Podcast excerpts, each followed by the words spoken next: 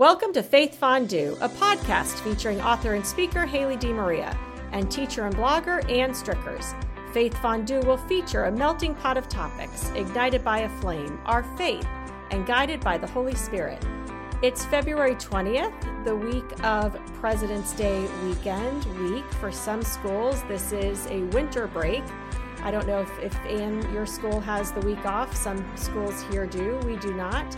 It is also the seventh Sunday in Ordinary Time. We are in season three, episode four. Ann, what is hot this week in your flame? Thanks, Haley, and happy President's Weekend. We celebrate this holiday because of the birthdays of our first president, George Washington, as well as the great Abraham Lincoln.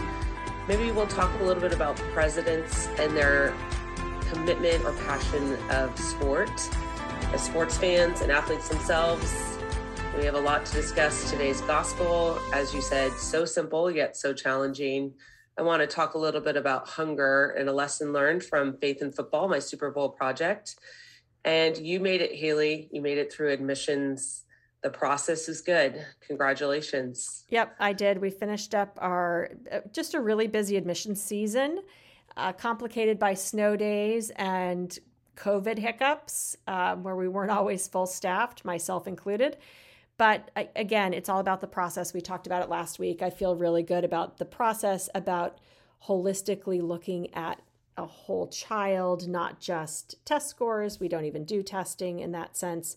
Um, but there's it's kind of nice to be on the back end of any big project. And the best part of being on the back end of a big project or work engagement is is feeling good about the process right? It's it may not be perfect. There's always ways to reflect and look back on something. But i think in any in, in anything we do whether it's work whether it's personal anytime we have the completion of something just feeling good about the effort and the what you put into it is is just a nice way to feel. It's a good way to approach anything is to give it your best and move on. But and i learned something this week as i was going through what I feel like has been really five weeks, six weeks, a really, really busy three weeks of, of this season. I have not been on social media as much. I think that is probably a good thing because I don't have time to waste on it, so I don't even go on it. But I did miss your birthday, and I was very glad to have social media and Facebook remind me that it was your birthday this week. So I apologize for not bringing that up last week, but I hope you had a good one. Thank you, Haley. I um, did have a great birthday. It's February 15th. I don't know. Some people say they don't like a lot of attention drawn to themselves. I'm somewhere in the middle. Like, it's not, I do not want to, you know, shout to the world that it's my birthday. Also, everybody, I hope, wants someone to recognize their day. I happen to love my birthday. I am the day after Valentine's Day, which I think is great. Now, I I do kind of envy people who have a holiday as their birthday. So, really? for example, my godmother, her name is Valerie. She was born on Valentine's Day. I think that's so cool. February 14th. So, it's fun sharing kind of close birthdays. A friend of mine offered his wife a $1,000 if she would deliver their son on St. Patrick's Day. Huh you don't have control over that, obviously. And she did. And I thought, how great is that? You know, Kevin Dugan, born on St. Patrick's Day, March 17th, a great birthday. My Aunt Wendy is the 4th of July. Love that. Another friend, Karen, her birthday is Christmas Eve. She's a Christmas Eve baby. So, so fun to be able to celebrate, you know, special days, whether or not the number is significant.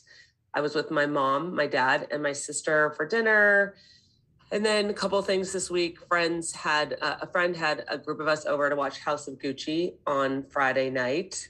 We were joking to, that we should wear your best Gucci, huh. real or real or imitation.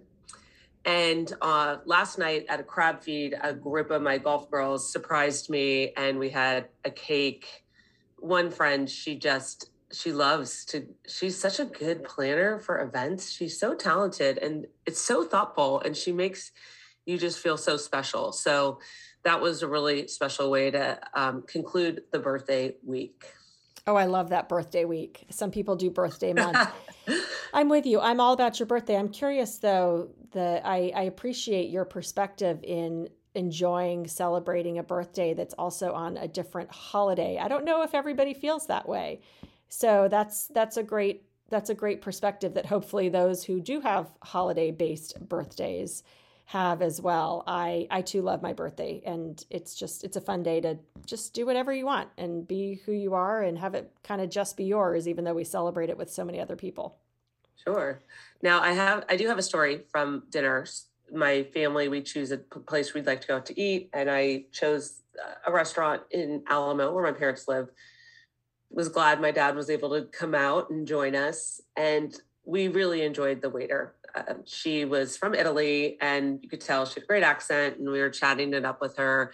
And at the conclusion of the meal, she says, "Okay, what's the relationship here?" And my mom opens up the door and says, "Well, guess." And I'm thinking, what is there to guess? Right. And my sister's two years younger than me. Literally, her birthday is this week, which is kind of fun too. That we're almost exactly two years apart. So she says, okay, you two are the parents. And then she points to me, you are the daughter. And then she says, and you to me are her mother. And I was horrified. And my sister was so sweet. She felt so terrible that this woman thought that my sister, again, who's two years younger than me, was my daughter. And honestly, Haley, she looked in complete disbelief that she wasn't for a while. That was like the funniest part about it. So some people think that's horrible and it's, you know, embarrassing. I just thought it was so funny because I have seen similar situations. A friend once asked a man if she was um, this woman's son and it was her husband. So I've been around when people put insert foot in mouth. This time I was the you know, the brunt of the of the of the moment. And my sister felt who's very sensitive she was she felt so bad but i said good for you you know? Absolutely hey, you, you look young. And she thought she was like 25 my sister's not 25 again she's two years younger than me. I'm not gonna tell my age on the air. But you know people can figure that one out anyway so it was just kind of a funny you know memory from the birthday but again anne kudos to you for having that perspective of, about not everybody would feel that way i don't know how i would feel if someone thought my sister was my daughter but um, I'll I'll keep that in mind. I'll keep your perspective in mind of of finding the entertainment in it and not thinking that it's not something to celebrate. It's so horrific, yes, but you have to laugh, right? You have to laugh, absolutely. Yeah. Well, now, I was year of the tiger, and I don't know what year you were. So, um, Gung Hei Fat Choi to our listeners in San Francisco. This parade was last night. It was celebrated. I think the tiger is such a incredible animal. I'm embracing the tiger, Haley. That should be my theme. Embrace the tiger. Absolutely, that's a so, great one. Um, last night at this crab feed, I brought party because I had to find out about the surprise because there was a work event that kind of almost derailed my attendance and um, it worked out great. Thank you to all who made it work, coaches, you know, friends. And so I bought these scratchers and they're year of the tiger. And so everyone at the table got their own scratcher. There was an eight is a prosperity in Chinese culture. So the biggest prize is $888. Then there's $88 or $8. And you just have to match, you know, the three. There were no winners yet.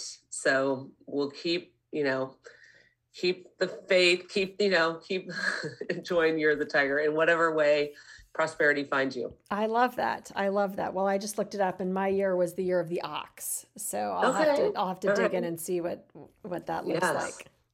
Well, yes. speaking of celebrating, I attended a, a small little celebration yesterday. I was invited to attend a virtual meeting of the they call themselves the Mighty Mid Atlantic Clubs, Notre Dame clubs. So it was a regional meeting of Notre Dame clubs of the Mid Atlantic. So all Notre Dame club leadership from this Mid Atlantic region were on this Zoom. Looked like there was maybe maybe 40 people attending.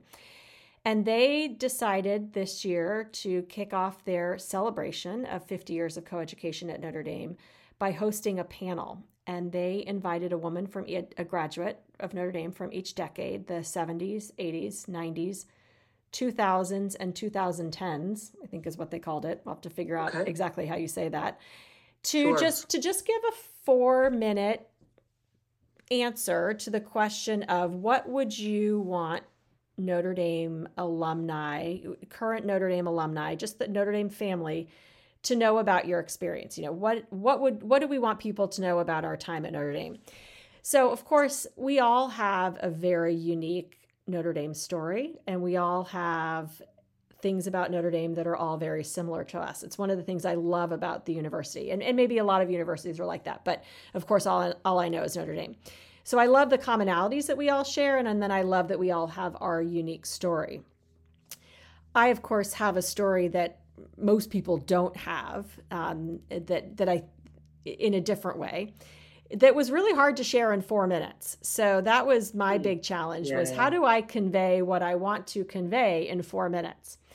But it was a really neat. Uh, I I get so emotional about Notre Dame for so many different reasons, and I was the third speaker to go because, of course, as you and I have talked about, we're kind of right in the middle of this 50 years, right? Where we have two decades that came before us and two decades after us, and we're the decade in the middle.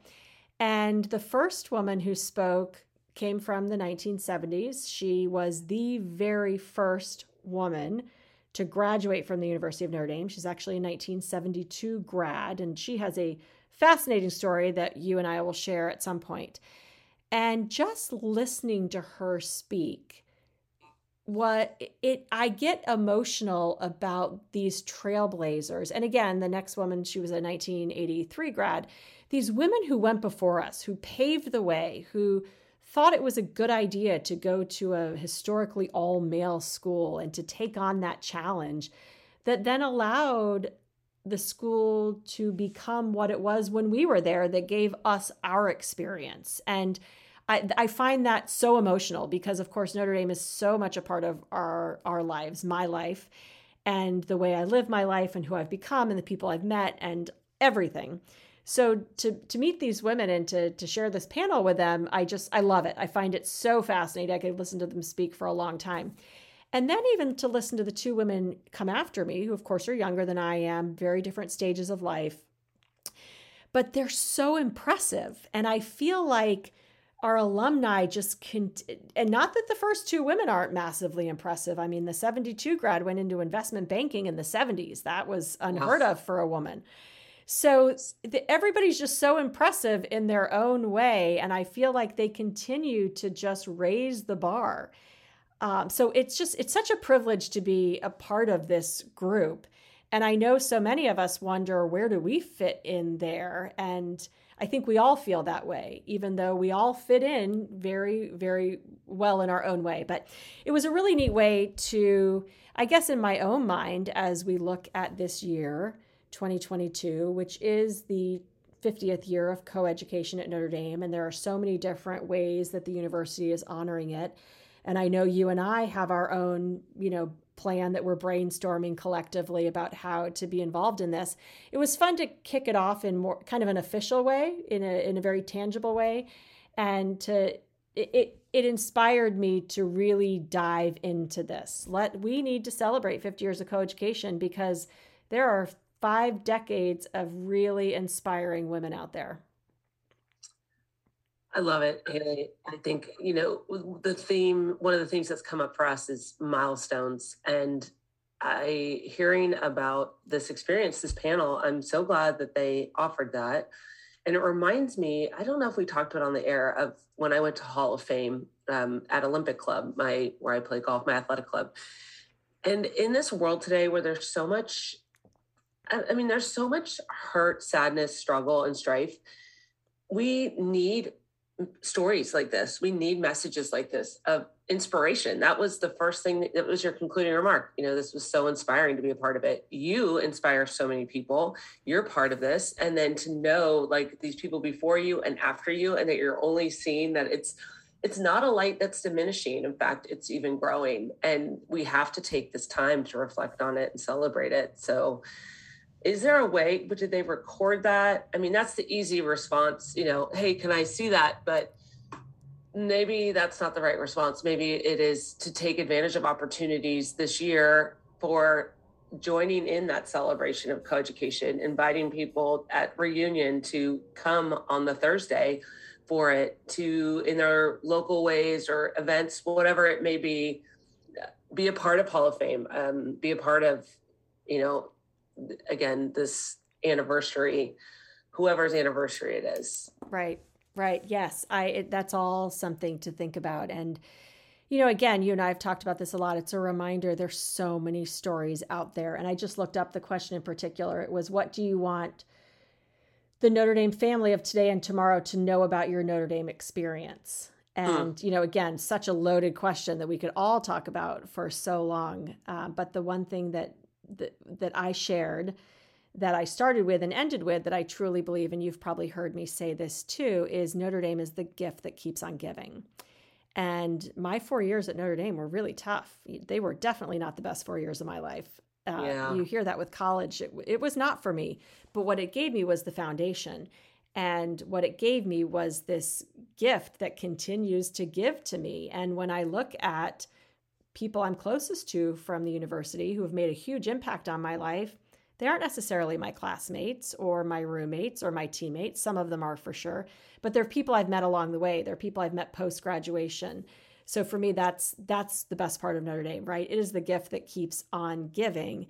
And of course, like all gifts, to to receive them, you have to give them as well. They don't just mm. show up all the time. So I think no. that's that's what we all strive to do. But a neat way to kick it off. This is not the the last we'll talk about this. No, right at all. Um, but just real quick, maybe as a preview for all that's to come, can you share what was maybe the most surprising insight from that panel? So the most surprising one for me was the the 1972 graduate. She was the first woman woman to graduate from the university. She was the only woman to graduate in 1972 because as a St. Mary's student, she had been taking a number of, of business classes at Notre Dame uh, because the merger was supposed to take place between Notre Dame and St. Mary's. And when that merger fell through, St. Mary's told her that she couldn't graduate that spring because she didn't have enough St. Mary's credits.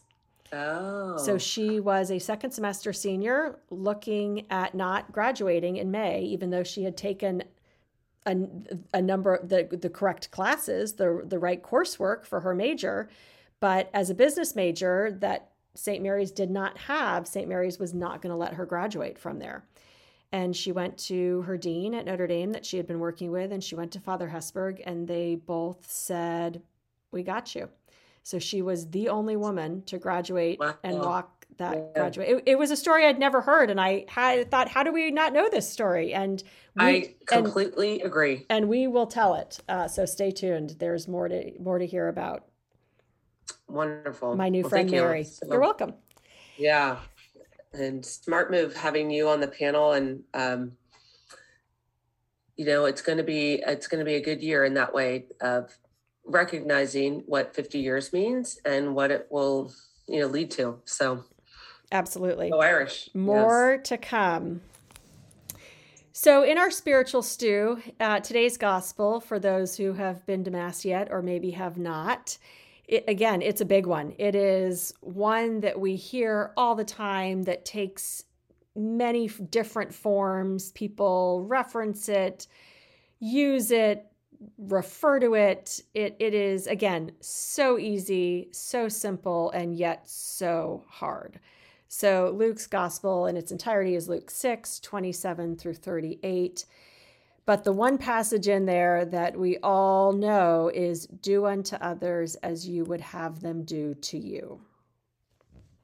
And there's so much to unpack there. And you know, I, even even conversations that you and I have had anecdotally over the past week with with your job, with my job, with what's going on in our lives personally. It's so hard to act and think, right? It's it's not always our actions that we need to check, keep in check, right? I think you and I do a pretty good job of at least outwardly doing to others as we would want them to do to us.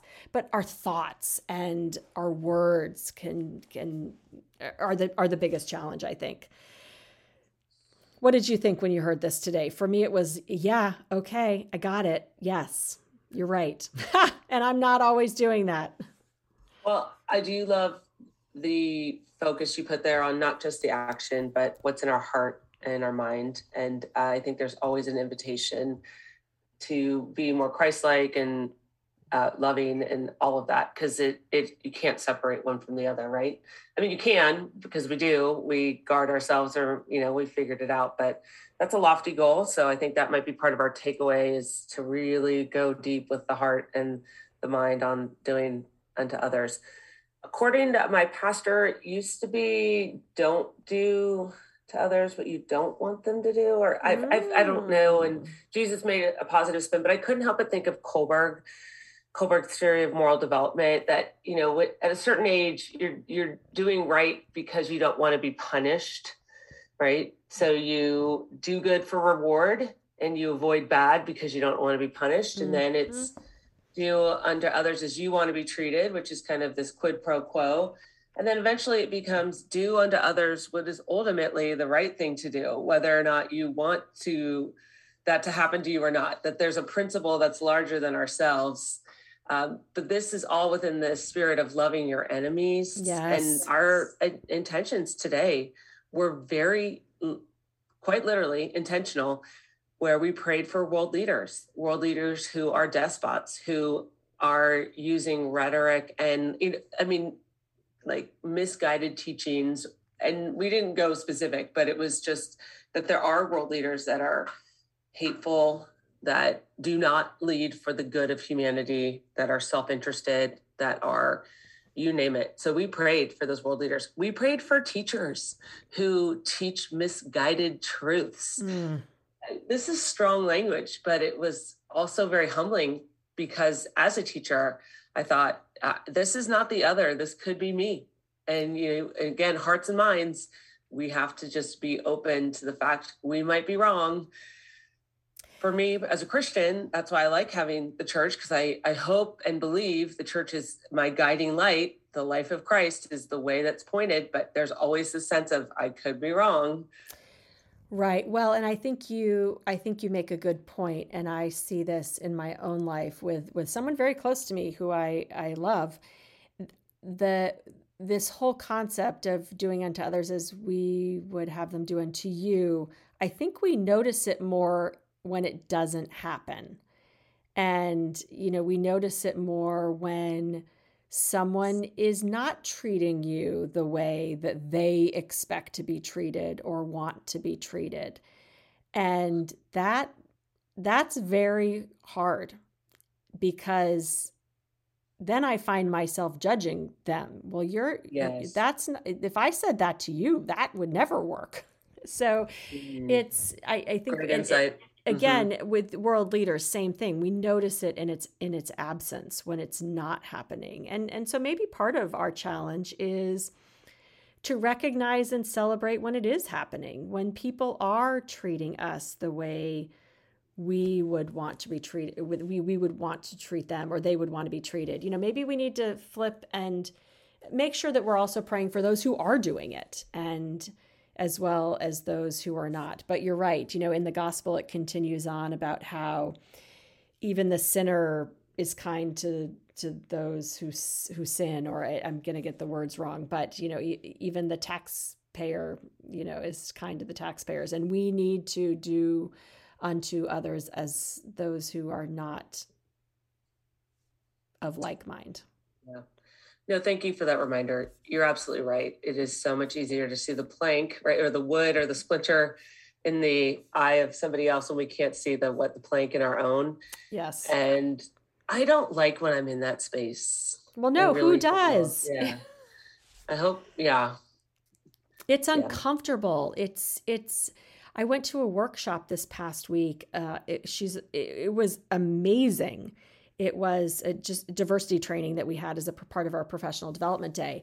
And she was really good, but it was, and she started off by saying, We are going to go to, and, and she, this is a, a three year process that she's been working with us over three years, which you have to, this isn't a one and done thing and and so she's built up this trust with our our faculty and staff but she started off this two hour session by saying, We are going to go, we are going to some very uncomfortable places today.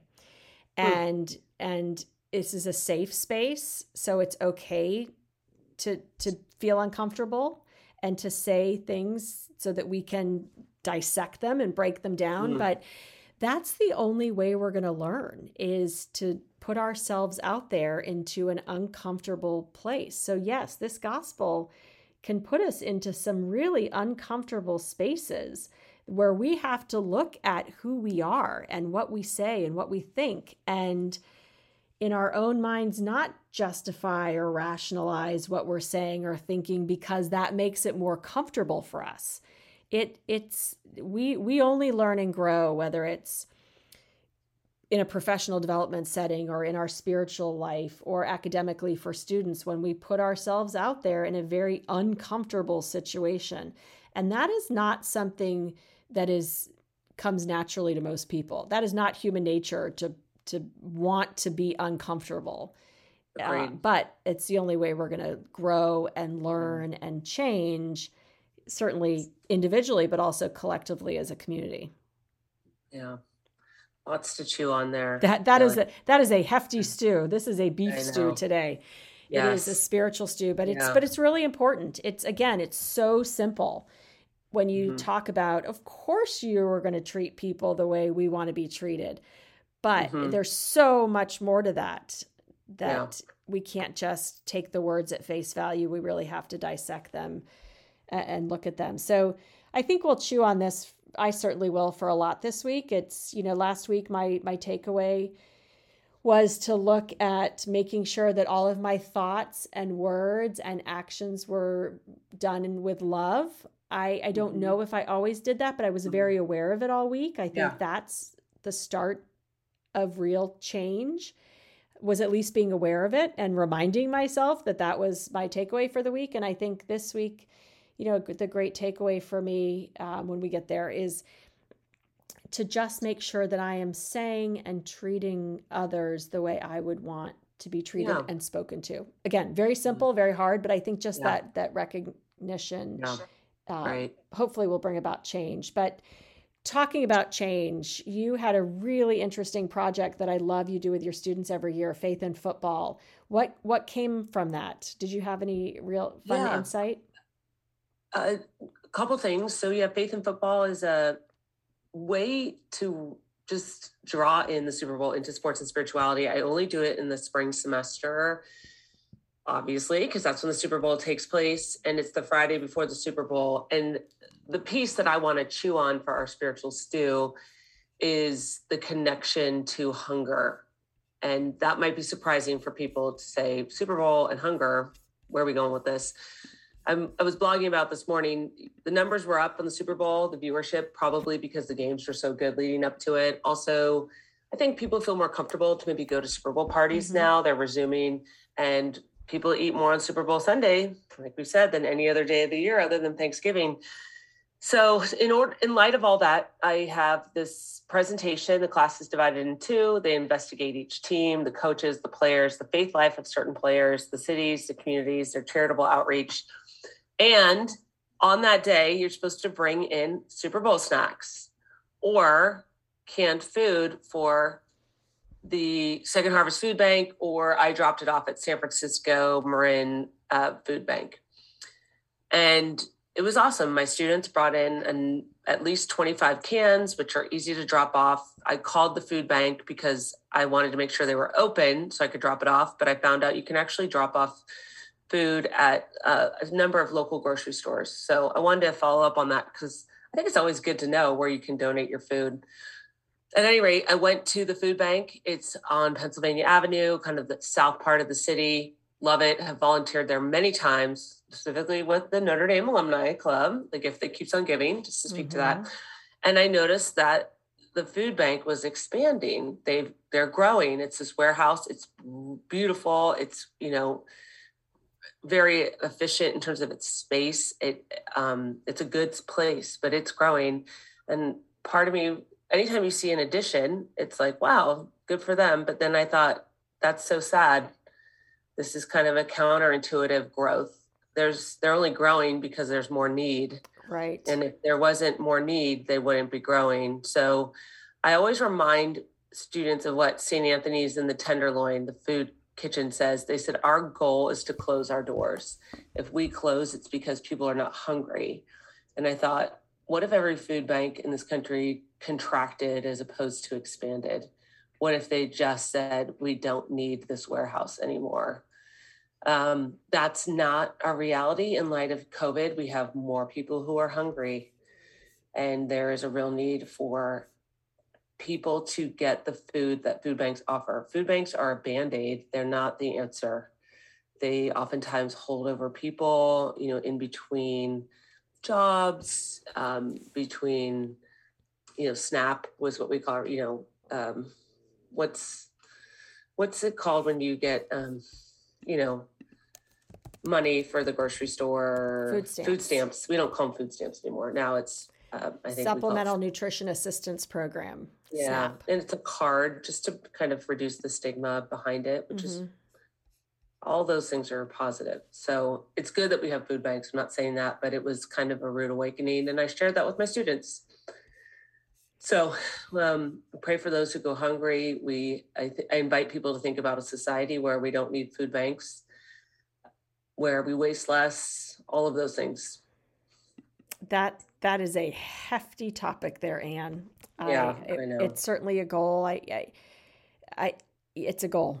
I don't want to say it's not a realistic goal because I think all goals um, should be based in reality. But uh, that's a lot to think about, and it's certainly a lot to think about more than again just saying to your child, "They're starving children. You need to finish your dinner," which kind of is a joke, but I know parents say it. Um, but th- there really is a, a a hunger need that we need Yeah, yeah. to address. Well, and I I forget the context for what somebody said. I don't know. They said, "Well, that's not." I don't know what they said. It's not possible. I said, "No, actually, it is possible. We they've done the studies on food. We have enough food that no one actually needs to go hungry. It's more an allocation of the resources, and Yes. that and again, an invitation. You're so right. As the parent, the motivator, the anything that we say, just because. So Americans throw out about 35% of their food in their refrigerator. If I use up 100% of my food, doesn't necessarily mean that no one's going hungry. You know, it's not, again, I'm going to say quid pro quo, but at the same time, it's something, there's something in the system, whether it's social sin or whatnot, that as we do, we waste food, we have hungry people. We could probably do better in both.